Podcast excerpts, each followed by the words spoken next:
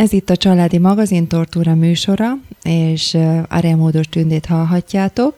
Beszeretném mutatni kedves vendégemet, Nádas Nóri, nagyon kedves idegenvezető barátnőm, kolléganőm, mivel múltkor azt ígértem, hogy elkezdünk most egy kicsit beszélni magáról Budapestről, hiszen az a tapasztalatom, hogy elég sokan, akik akár Budapesten vagy Magyarországon élnek, nem ismerik a fővárosunkat, és talán jó lenne egy kicsikét kibontani ezt a témát, úgyhogy szeretettel köszöntelek téged, Norita, a stúdióban.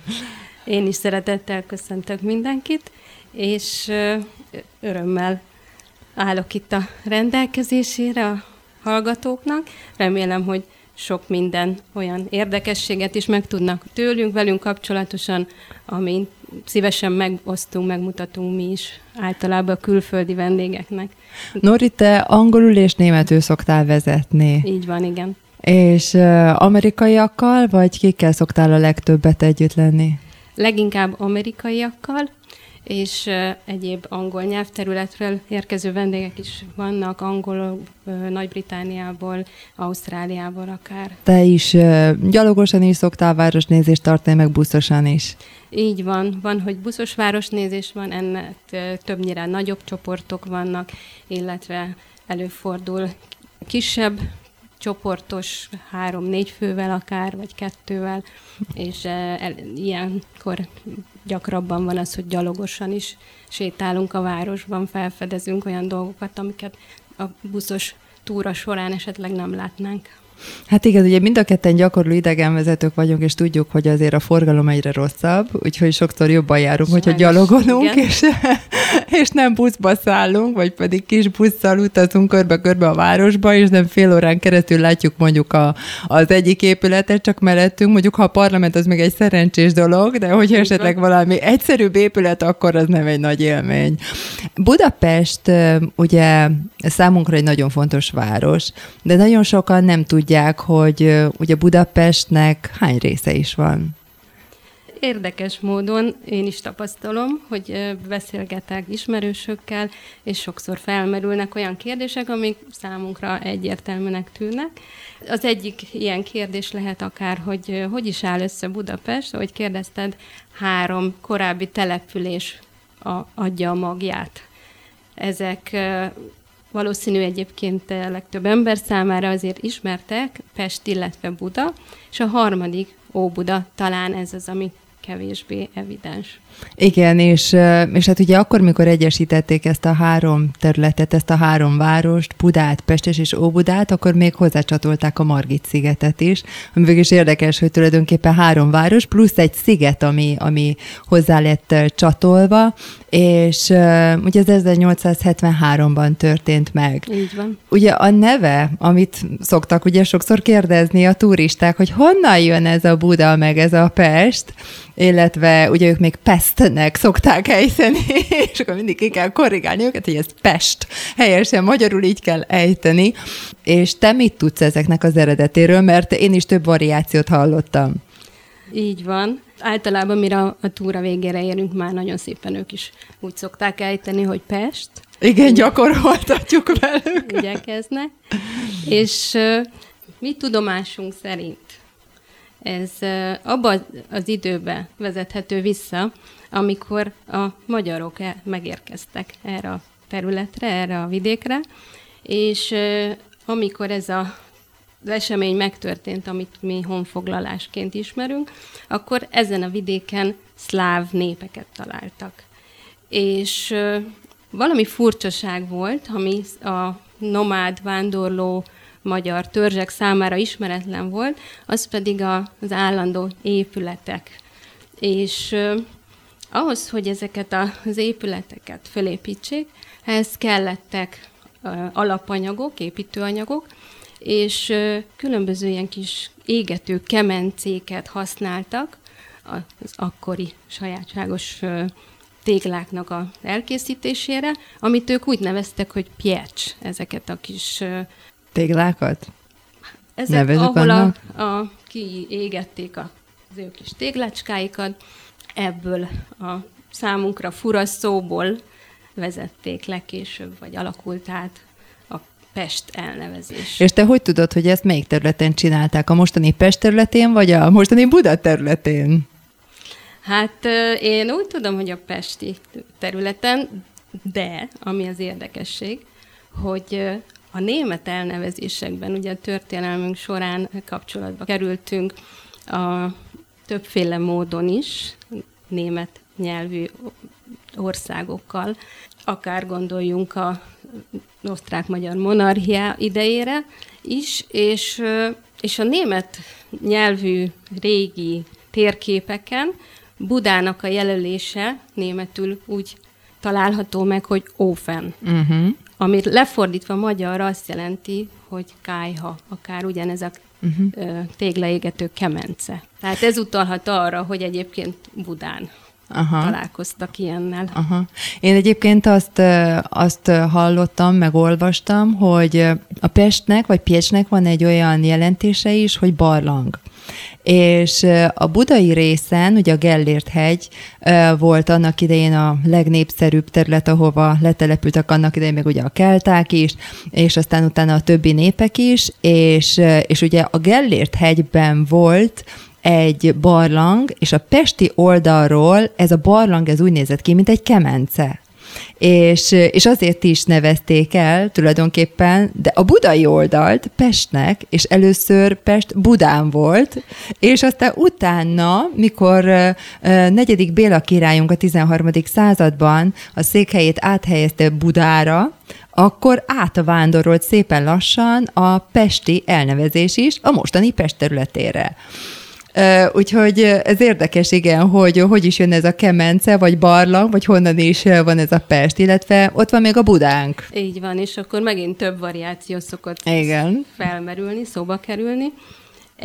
Egyrésztről a Buda elnevezést származtatják Attila Hun vezérnek a testvérjének a nevéből, és egyes történetek vagy legendák szerint Egyébként Attila a mai Magyarországnak a területén vesztette el az életét, és szerintem szintén kevesen hallották, hogy nem találták meg soha a sírját, tehát egy, ez csak egy legenda jelen pillanatban, hogy egy olyan koporsóba temették, ami belül arany, körülötte bronz, bocsánat, ezüst, és kívülről pedig bronz rétegben van, és ezt a hármas koporsót helyezték el a, a Tisza medrébe valahol. Egyelőre nem bukkantunk a nyomára, tehát ez az egyik lehetőség, hogy ennek a hadvezérnek a testvéréről, Budáról kapta a nevét.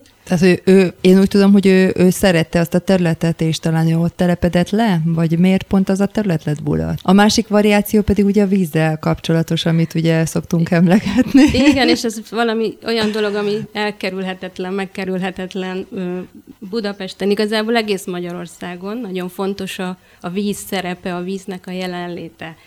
És akkor én megint visszatérek a szlávokhoz, de ennél sokkal korábbra is lehet nyúlni, hiszen már az első települések, ami megtalálhatók a nyomai, Buda térségében, területén, a Gellért hegy oldalában, a Gellért hegy, illetve a vár közötti valamikor itt Tabán területén. Itt Kelta települések nyomát találták, és ők hívták a régi településüket Ak-Inknek, ami azt jelentette, hogy gazdag vízben. Illetve őket követően előbukkannak aztán a rómaiak is a, a vidéken, és ők is a, azt a ö, települést, amit létrehoznak végül is, ö, Akvinkumnak nevezik el, ami a térségnek a ennek a régiónak a fővárosává És a Buda válik. hogy jön? És akkor tovább víve, így eljutunk szép lassan a, a Buda elnevezéshez. Mire a magyarok ide érkeztek, említettük a szláv telepeseket, akik itt voltak a területen, és a, ők a vizet vodának hívják a nyelvükön, és ha ismerjük a Cyril ABC-t, akkor ezt nézvén a megállapítható, hogy a, az ő V betűjük leírva olyan, mint a mi B betűnk. És ebből a szóból, hogy voda alakult át Boda, Buda. Hát igen, végül is, aki tanult oroszul, az egyáltalán, egyáltalán nem nehéz neki Annak elképzelni, ugye ezt a leírást, igen, hogy az pontosan Budának jön ki. És én, én még azt is olvastam egyébként, hogy a sorrend is más volt. Tehát 1873-ban megváltoztatták a sorrendet is, mert régebben ugye Pest Budának hívták, Igen.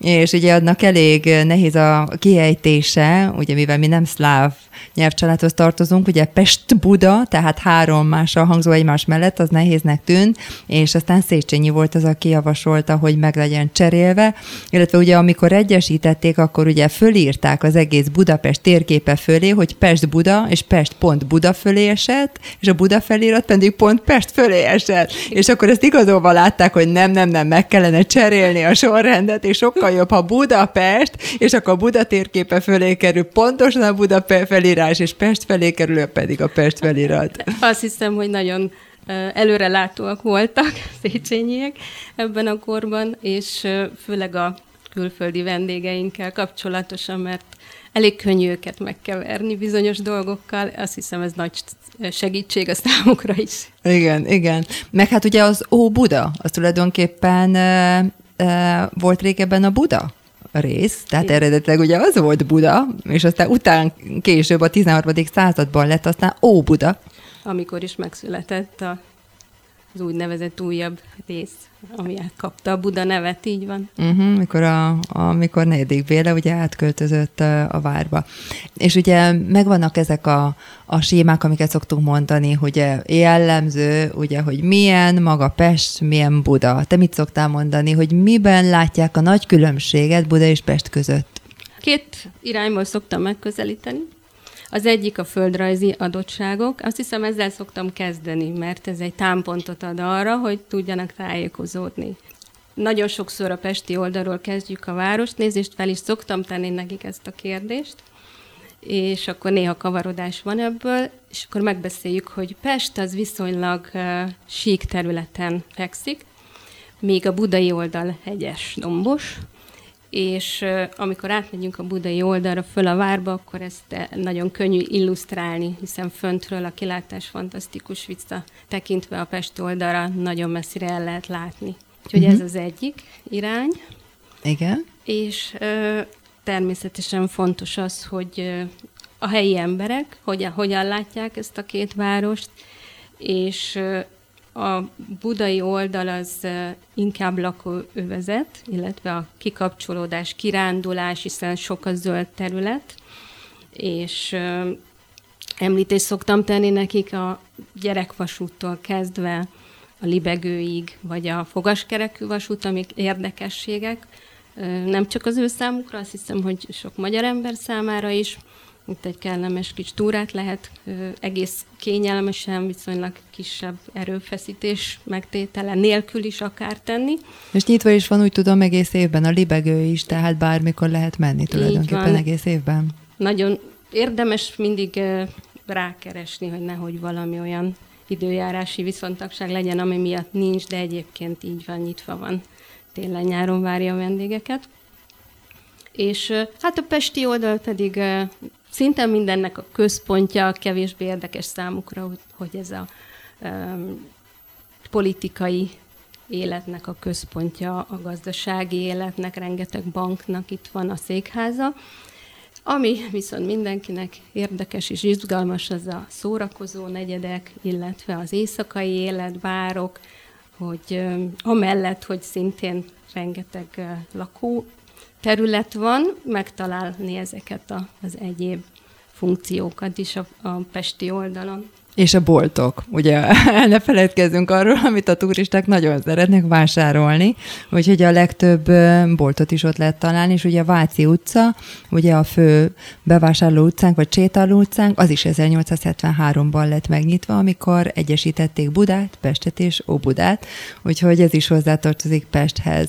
És az építészetében is van különbség. Ugye, hogyha fölmegyünk a budai várba, ott azért lehet látni nagyon régi épületeket, a 14.-15. századból is szoktunk mutogatni ugye épületeket, de ilyen régit nem tudunk mutatni Pesten. Te mit mondasz, hogy miért nem látunk ilyen régi épületeket a pesti oldalon? Hát egy nagyon meghatározó eseménye volt a Pest történetének, az 1838-as árvíz. El szoktam mondani, hogy ugye abban az időben még szó nem volt arról, hogy a Duna vizét jobbra-balra tereljük, illetve mederben tartjuk. A Duna szabályozása előtt ez egy mocsarasabb terület volt, sokkal több mellékággal a Dunának, ami nagyon izgalmas számomra is, így elképzelni, hogy például a Nagykörútnak a, a vonalába is a Dunának az egyik mellékága folyt. Igen, és oda akartak hozni még gondolákat is Velencéből. Uh-huh. E, igen, valóban ez egy kérdéses pont volt, hogy csatorna legyen-e, ugyanúgy, mint Velencében, vagy pedig lefedjék, és szoktam mondani, hogy nem csatorna van fönt, hanem csatorna most már csak alul van, a felszín alatt, tehát csatorna rendszer, nyilván ez egy szójáték, és hát ez a döntés született. Igen, úgy tudom, hogy a Ringstraßét, a Bécsi híres utcát akarták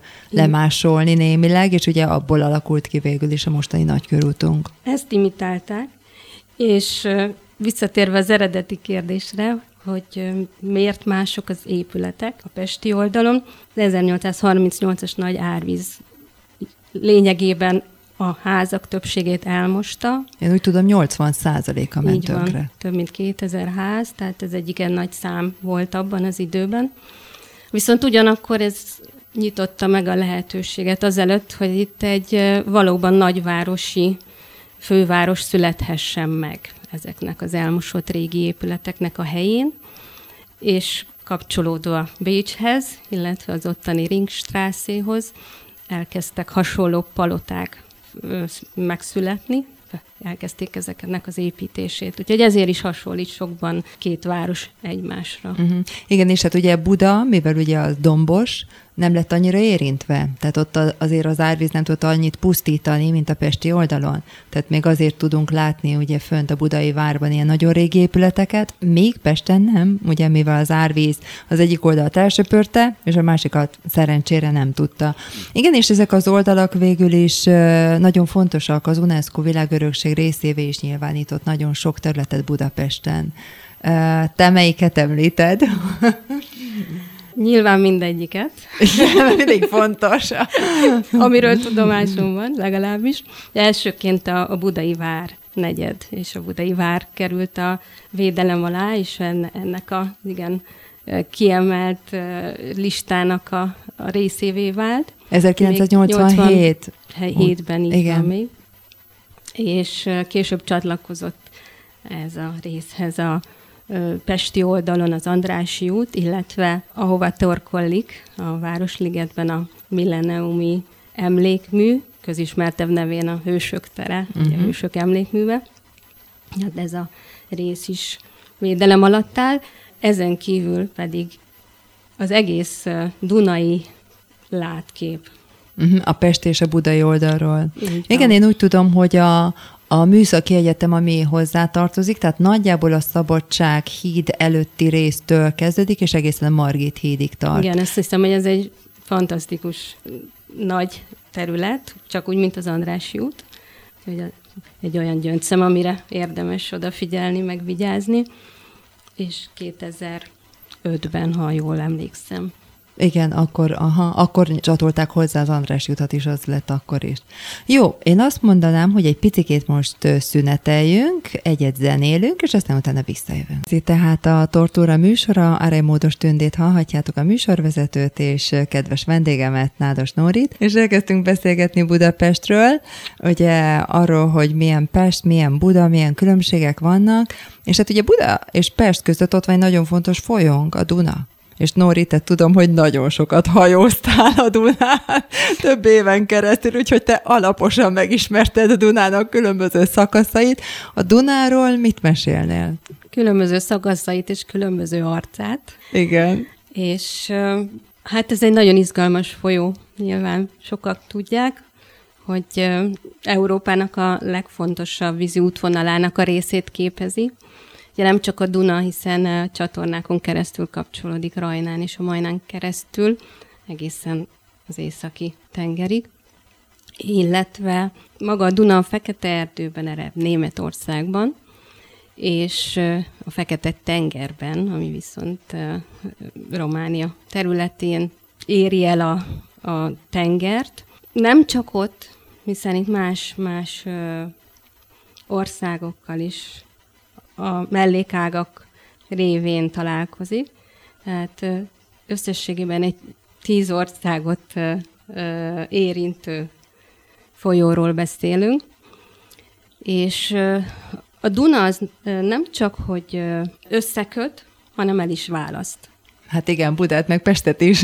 Budát és Pestet, de ugye nem csak erről az időről beszélünk, hanem, hanem határként hanem is. Határként is fontos szerepe volt. Igen. Uh-huh, mint Ró- a Limes, arra gondolsz? Például a Limes, így uh-huh. van, a római kor során, és ennek is a nyomait megtaláljuk, pontosan ezért. Igen, mert ugye a budai oldal, tehát a nyugati oldal volt a római birodalomnak a területe, ugye a Pannonia inferior, és ugye a, a keleti oldal, az pedig az úgymond barbároknak a területe volt. Tehát ugye azért volt határ folyó már annak idején is, illetve ugye most is ugye nagyon sok oldalon azt lehet mondani, ugye mint Szlovákiával, és ugye ott van a határunk, tehát Magyarország és Szlovákia között is, illetve Románia és Bulgária között is határ. Uh-huh. És ugye mondtad, hogy, hogy nagyon fontos folyók, de a második leghosszabb folyó Európában. Igen, így van, ez is fontos, mert általában azt gondoljuk, hogy a Duna a leghosszabb, de ez akkor igaz csak, hogyha hozzá veszünk a csatolt részeket, amikkel kapcsolódik, tehát egyéb folyókkal egyetemben már igen, viszont önmagában a Volga. Az, a Volga, igen. Ami az... még szintén Európa részéhez kapcsolódik, vagy tartozik, és, és ez a leghosszabb folyó, így aztán a Duna a második leghosszabb európai folyó, viszont a legfontosabb, én azt gondolom.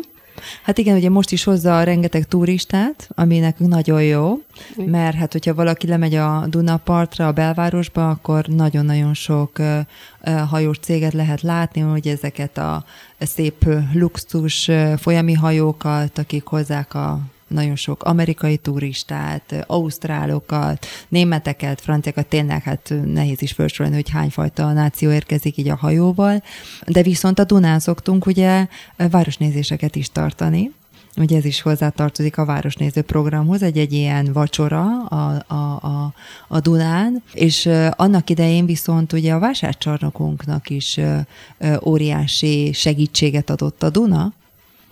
Így van, ahogy említettem, hogy ez össze is kapcsol, összeköt, tehát számos áru tudott a Dunán eljutni hozzánk, illetve tőlünk más ellenáruk, úgymond visszajutni egyéb országokba, Szlovákiába, de Németország volt az egyik, vagy mai napig is az egyik legfontosabb eh, kereskedelmi partnerünk, és eh, akár közvetlen kapcsolat is volt még régen, amikor megépült a vásárcsarnok, Ugye ezeknek a nyomai ma is láthatók, hogy szinte majd, hogy nem a csarnokig be lehetett hajózni, és aztán onnan az árukat berakodni, kirakodni. Meg ez érdekes lehetett nagyon. Valahogy tényleg ugye ezt így elképzelném, ahogy így jönnek ezek a hajók, és aztán ezeken a, az alagutakon meg viszik be a, az almát, meg a kolbászokat, meg a mindenféle. Igen, ha lent a rakparton sétálunk, akkor látjuk ezeket az ajtókat, és csodálkozhatunk rajta, hogy vajon hova, hová vezetnek.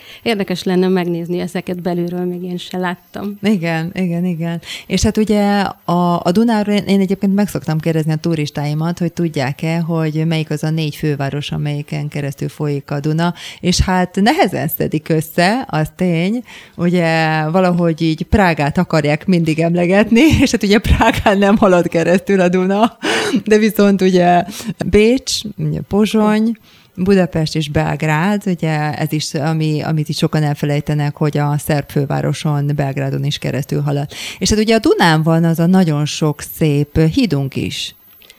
Igen, számos hídunk van, amit mi nagyon kedvelünk, és azt hiszem, az is elég ritka, hogy általában mindnek a nevét szokták az emberek ismerni, tudni, hiszen napi szinten használjuk, legalábbis mi budapestiek. Bár szerintem sokan keverik.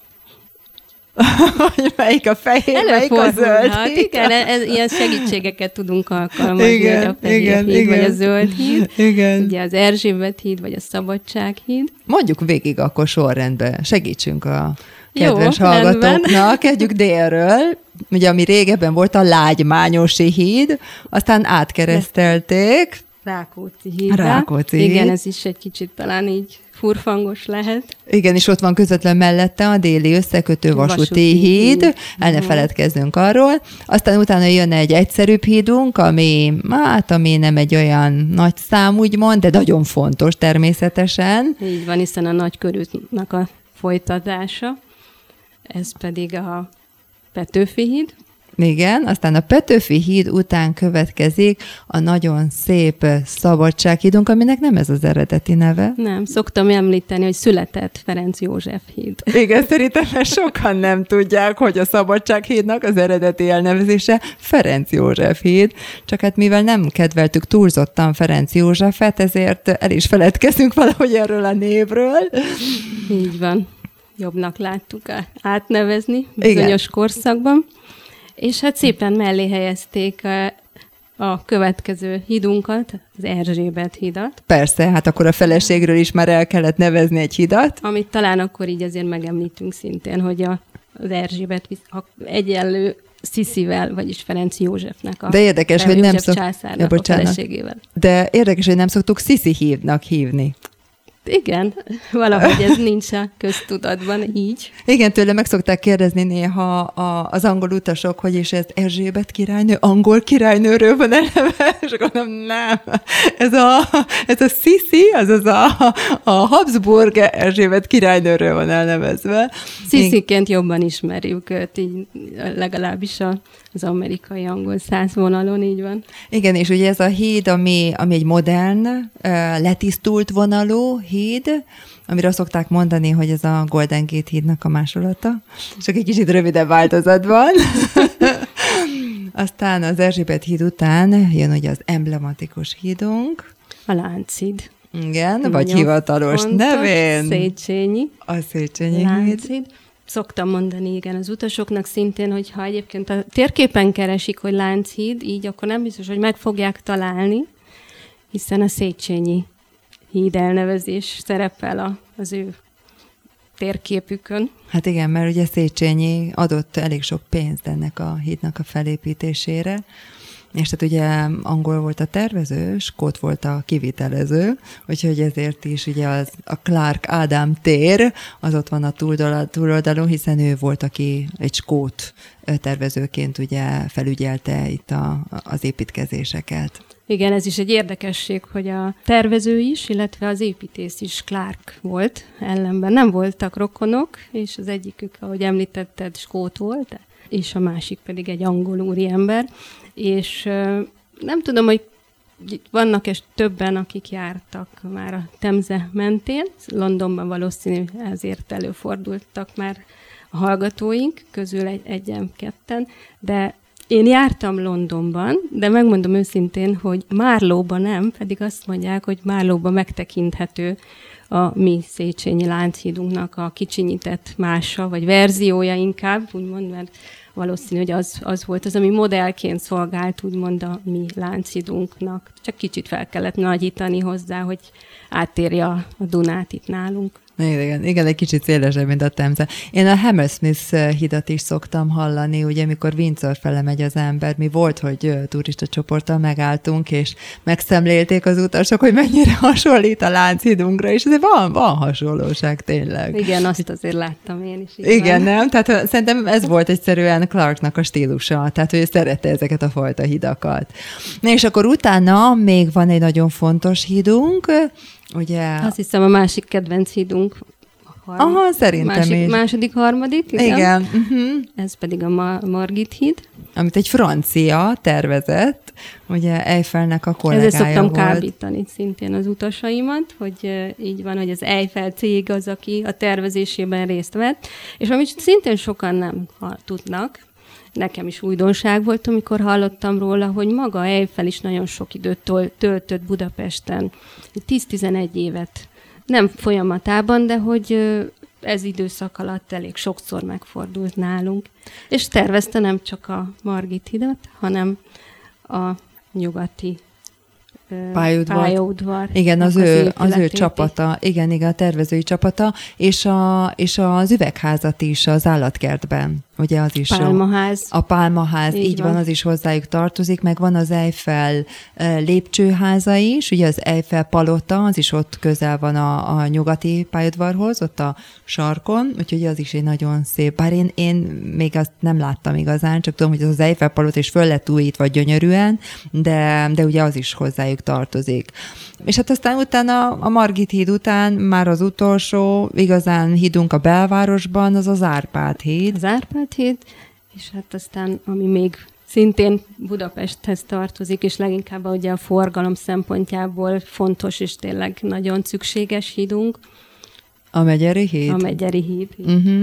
Ami, ami tulajdonképpen öt hídnak a kombinációjából áll, és ugye annak van egy nagyon érdekes története, hogy az interneten volt egy ilyen szavazás, és hát én több milliót hallottam, hogy Chuck Norrisra szavaztak, hogy az legyen az elnevezése, és aztán már tényleg ott volt a veszély, hogy lesz egy hídunk, amit Chuck Norris hídnak hívnak, és aztán, aztán amikor Stephen Colbert hallotta ezt, ugye egy Egyesült Államokban egy ilyen tévésztár, ő mondta, hogy miért nem rászavaznak, és aztán ő is elkezdte kapni a szavazatokat, úgyhogy Stephen Colbert is több millió szavazatot kapott, aztán utána egy kicsit változtattak a szabályokon, és azt mondták, hogy magyarnak kell lennie, legalább magyar nyelven kellett tudni annak a személynek, és már halottnak kell lennie, akiről elneveztetik a megyeri hidat, úgyhogy mindent áthúztak, se nem csak Norris, se nem Stephen Colbert híd lett, hanem egyszerűen megyeri Megyeri híd. És akkor beszéljünk egy picikét Pestnek a nevezetességeiről. Mert ugye vannak ezek a standard útvonalak, amiket általában bele kell, hogy vegyünk egy városnézésbe. Így van. Szó esett ugye az Andrási út vonaláról. Az út maga káprázatosan szép, ami az érdekessége, hogy három fő szakaszra bontható, és stílusában egy kicsit mindegyik eltérő.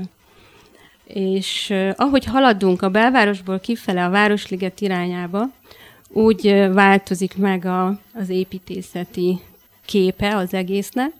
Ahogy túljutunk a nagykörút vonalán, illetve az oktogonon, akkor kiszélesedik maga az útvonal, és meglátjuk a jobbra-balra ezeket a, az oldalsó Ezeket a szervizutakat? Szervizutakat, nem túl szép elnevezésre, így hívják őket, így van.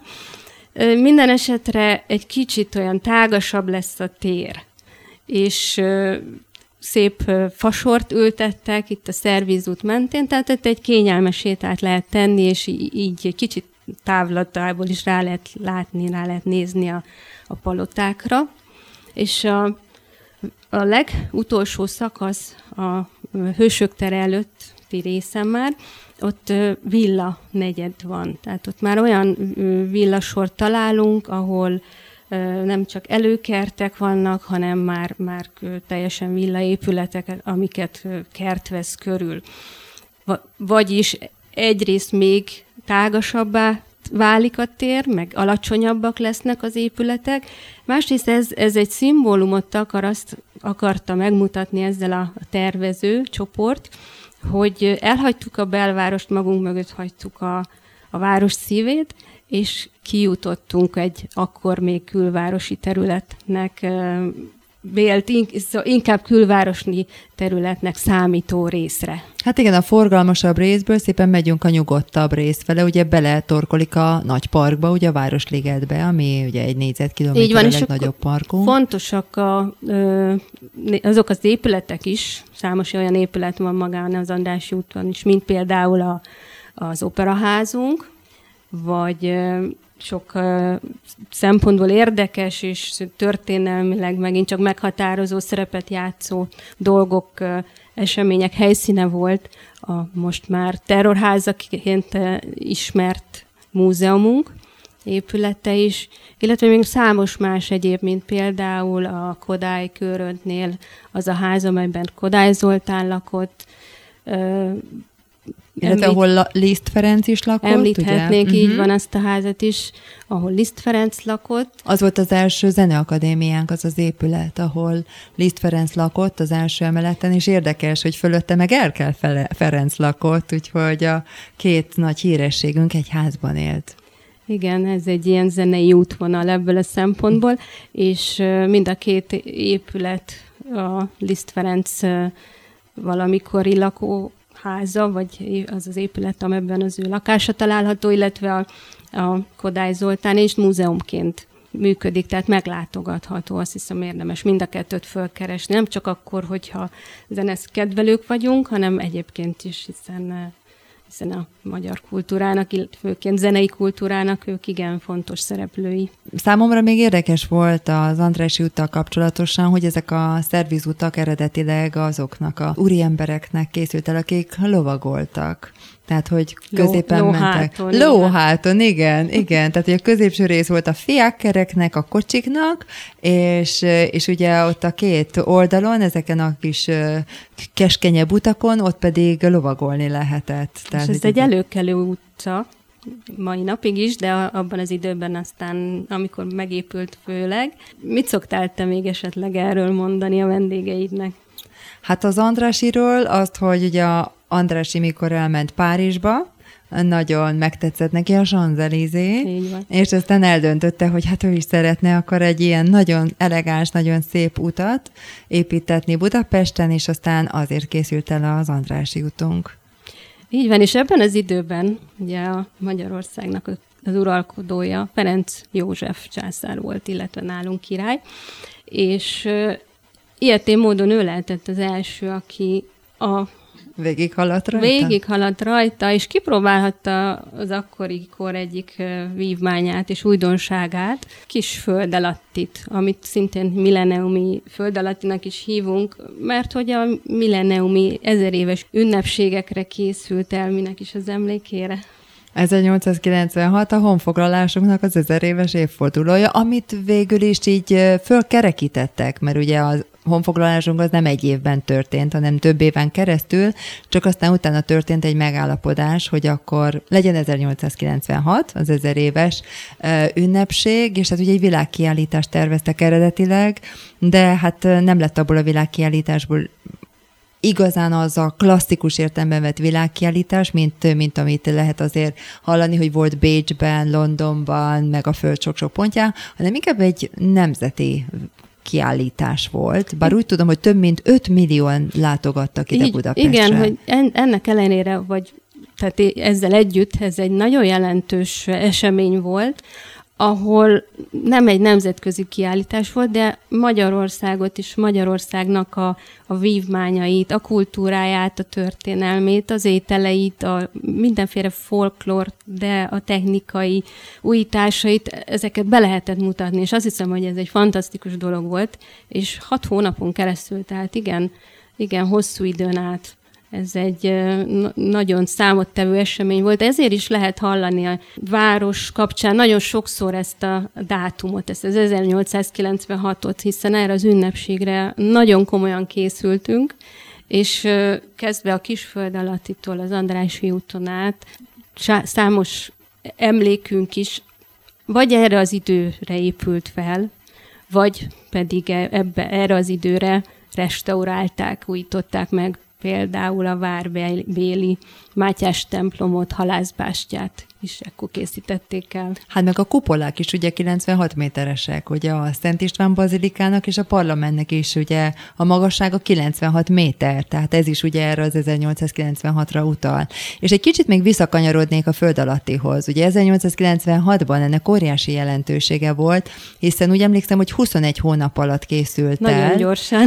Igen, és ráadásul ugye nem voltak olyan gépek, mint mostanában, és a hosszúsága 3,65 kilométer volt, mert 365 nap van egy évben, és hát nem lehet azt mondani, hogy az egész európai kontinensnek ugye a legelső föld alattia volt, mert London beelőzött minket, De úgy tudom, hogy viszont a Földön a legelső elektromos föld alatti volt, tehát ez egy különlegességet jelentett és a kontinensen szoktam mondani, hogy, hogy hiszen Nagy-Británia nincsen kapcsolatban az európai az Csak egy sziget. Csak egy sziget, így van. Említetted ugye, hogy óriási jelentősége volt ennek a kiállításnak 1896-ban. Sok mindent építettünk arra, de van egy nagyon érdekes épületünk, amit tulajdonképpen csak hat hónapra szántak.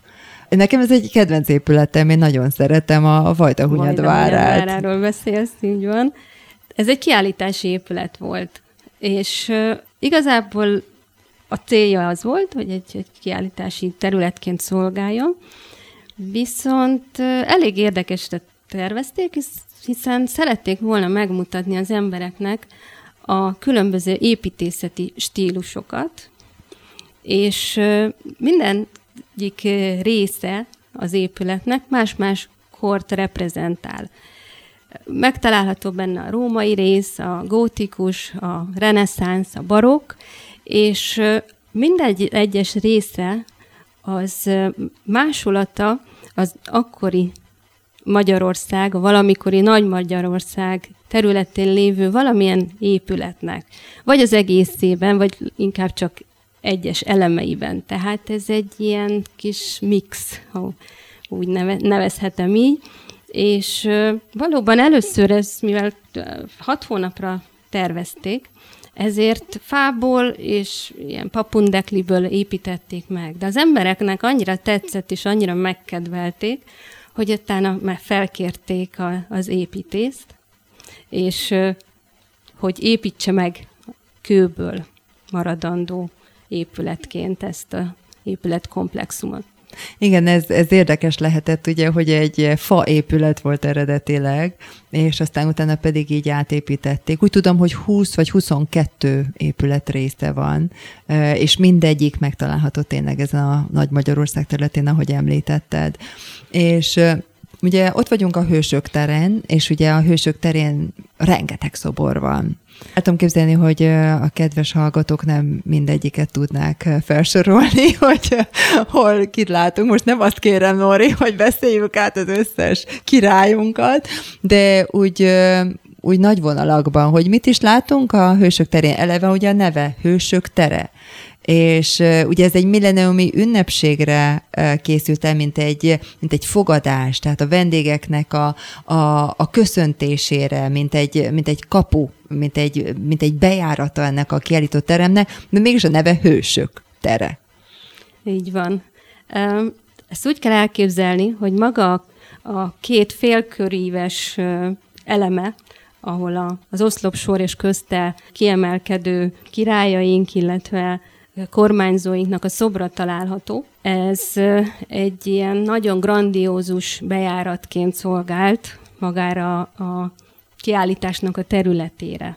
Akkor, amikor a kiállítás megnyitó volt, még a tér közepéről hiányzott az a, az oszlop, ami ma jellegzetes része ennek az emlékműnek, milleniumi emlékműnek. Ez később került csak oda. De egy glóriet volt, ami viszont felkerült a Széchenyi hegyre, és itt most kilátóként üzemel. Korábban beszéltünk, most visszatérhetünk ide, hogy valaki a Széchenyi hegyen kirándul, föl mondjuk a fogaskerekűvel, és ott egy kis séta után eljut ehhez a kilátóhoz, ami innen eredetileg innen került át. Azt később, amikor innen elbontották, akkor került a helyére az oszlop, amit hét lovas szobor vesz körül ugye tudjuk, remélem mindenki. Igen, Árpád vezérünk. a szobra, így van, Árpád vezérletével a hét, hét magy- vezér. magyar törzsnek Aha. a hét vezére látható, és az orszok tetején pedig Gábriel, Arkangyal.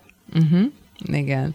És ugye a hősök tere végül is a sírra utal, ami ugye ott van az oszlop előtt, ahol senki nincs eltemetve, az egy szimbolikus sír a hőseinkre emlékezve közismert név, ugye a Millennium emlékmű volt régebben, de ma már hősök tereként ismerjük, és pontosan erről a, az emlékműről kapta a nevét, ami, ami később került ide. Azoknak a hősöknek az emlékére dedikálták, akik az életüket áldozták az ország védelmében, illetve a szabadságunk érdekében. És ugye itt a Hősök terén van két nagyon fontos épület is, az egyik a Szépművészeti Múzeum, illetve a műcsarnok. Ugye ezek klasszicista stílusban készültek, de lehet, hogy a kedves hallgatók nem tudják, hogy nem mindegyikben festmények vannak. Ez igaz.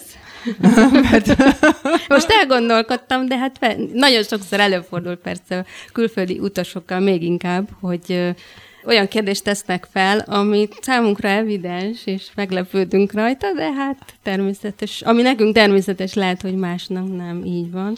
A Szépművészeti Múzeumra én szoktam mondani kicsit nagyképűen, hogy az a mi British Múzeumunk, vagy olyan, mint a Párizsi Louvre, csak persze sokkal kisebb. Vagy a madridi Prado. Igen. Tehát megtalálhatók benne a, az antik kornak is már a kincsei, az antik Görögországból, Egyiptomból kezdve, nyilván múmiákon át egészen mindenféle egyéb leletek is ezekből az időszakokból. Illetve aztán sorolom tovább, hogy, hogy a régi mesterek ismertek, német alföldiek, német művészek, akkor a Dürer, Rubens, Rembrandt, Tizian, és így tovább, illetve akár a, az impressionistákat is mondhatnám Mané Moné, és azt hiszem egy meglepő dolog sokak számára közülünk is, hogy a, a legkiemelkedőbb, legfontosabb spanyol gyűjteményünk van Spanyolország területén kívülről. El Greco Valescaz Gója. Igen, igen, azért ez, ez, erre tényleg büszkék lehetünk, hogy, hogy itt található a Szépművészeti Múzeumban. És ugye a műcsarunkban pedig különböző időszaki kiállítások szoktak lenni, úgyhogy ezért nem feltétlenül festményeket, hanem minden más. Bútor kiállítás, uh-huh. akár így van. Tárgyak, vagy szobrok, vagy bármit lehet ott látni. Igen, és hát ugye ott vannak még a királyainknak a szobrai, ott a háttérben, ugye a, a milleniumi oszlop mögött, és nekem ez egy annyira tetszett, mikor annak idején tanultam, hogy az utolsó öt szobor az le lett cserélve. Igen, ha ugye logikusan átgondoljuk a, a történelmünket, akkor ott azon a helyszínen öt osztrák uralkodónak volna helye, de hát tudjuk, hogy ez nem így van. Igen, ezeket már egy idő után nem akartuk látni az első világháború után, mert eredetileg ugye ők voltak ott, a Habsburg uralkodóknak a Valóban. szobrai voltak ott, tehát mikor elkészült az emlékmű, akkor Habsburgok voltak. Így van, így van, tehát ők a különböző Habsburg uralkodóknak a szobrait kellett úgymond oda betenni. Aztán őket lecserélték szépen a, azzal a címszóval, hogy ugye megsérültek a világháború során a szobrok, ez részben igaz is volt, de az utolsó öt szobor helyére aztán uh, olyan hősök kerültek, akiket a magyarok gondoltak, hogy ők illőek ezekre a helyekre, mint például Rákóczi, második Rákóczi Ferenc, vagy Kossuth Lajos szobra is ott van például.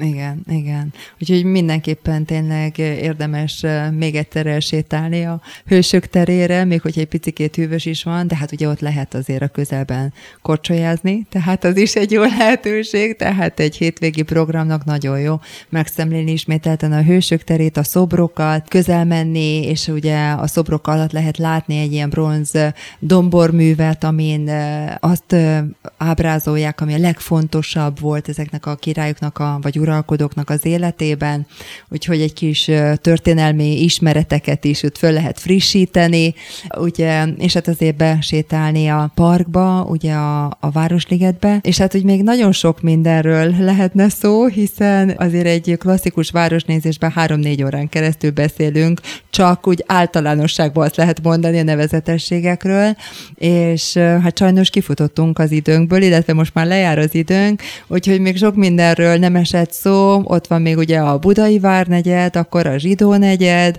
akkor még a Kiskörútat lehet említeni, hogy nagyon sok Számos minden van. nagyon szép értékünk van, és érdekes történetünk is van. Én azt hiszem, hogy...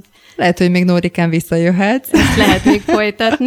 és aztán folytatjuk. Hát ugye most egy ilyen Budapest sorozatot gondoltam, hogy jobban megismerjük Budapestet, aztán még jobban ki is vesézni ezeket a témákat. Úgyhogy én nagyon köszönöm, Nóri, hogy be elfáradtál stúdióba, hogy itt voltál velünk. Nagyon szívesen. Köszönöm a hallgatóknak is, hogy velünk voltatok, hogy hallgattatok bennünket, és, és hát tervezük akkor a folytatását Budapestnek, hogy jobban megismerjük hazánkat, Budapestet, illetve a többi várost is, az országunkat, persze azért majd lesz kitekintés másik országokba is. Köszönöm a figyelmeteket, a Rémódos Tündét hallottátok, és köszönöm a szerkesztőnek is, már Klaudiának. Minden jót kívánunk, sziasztok!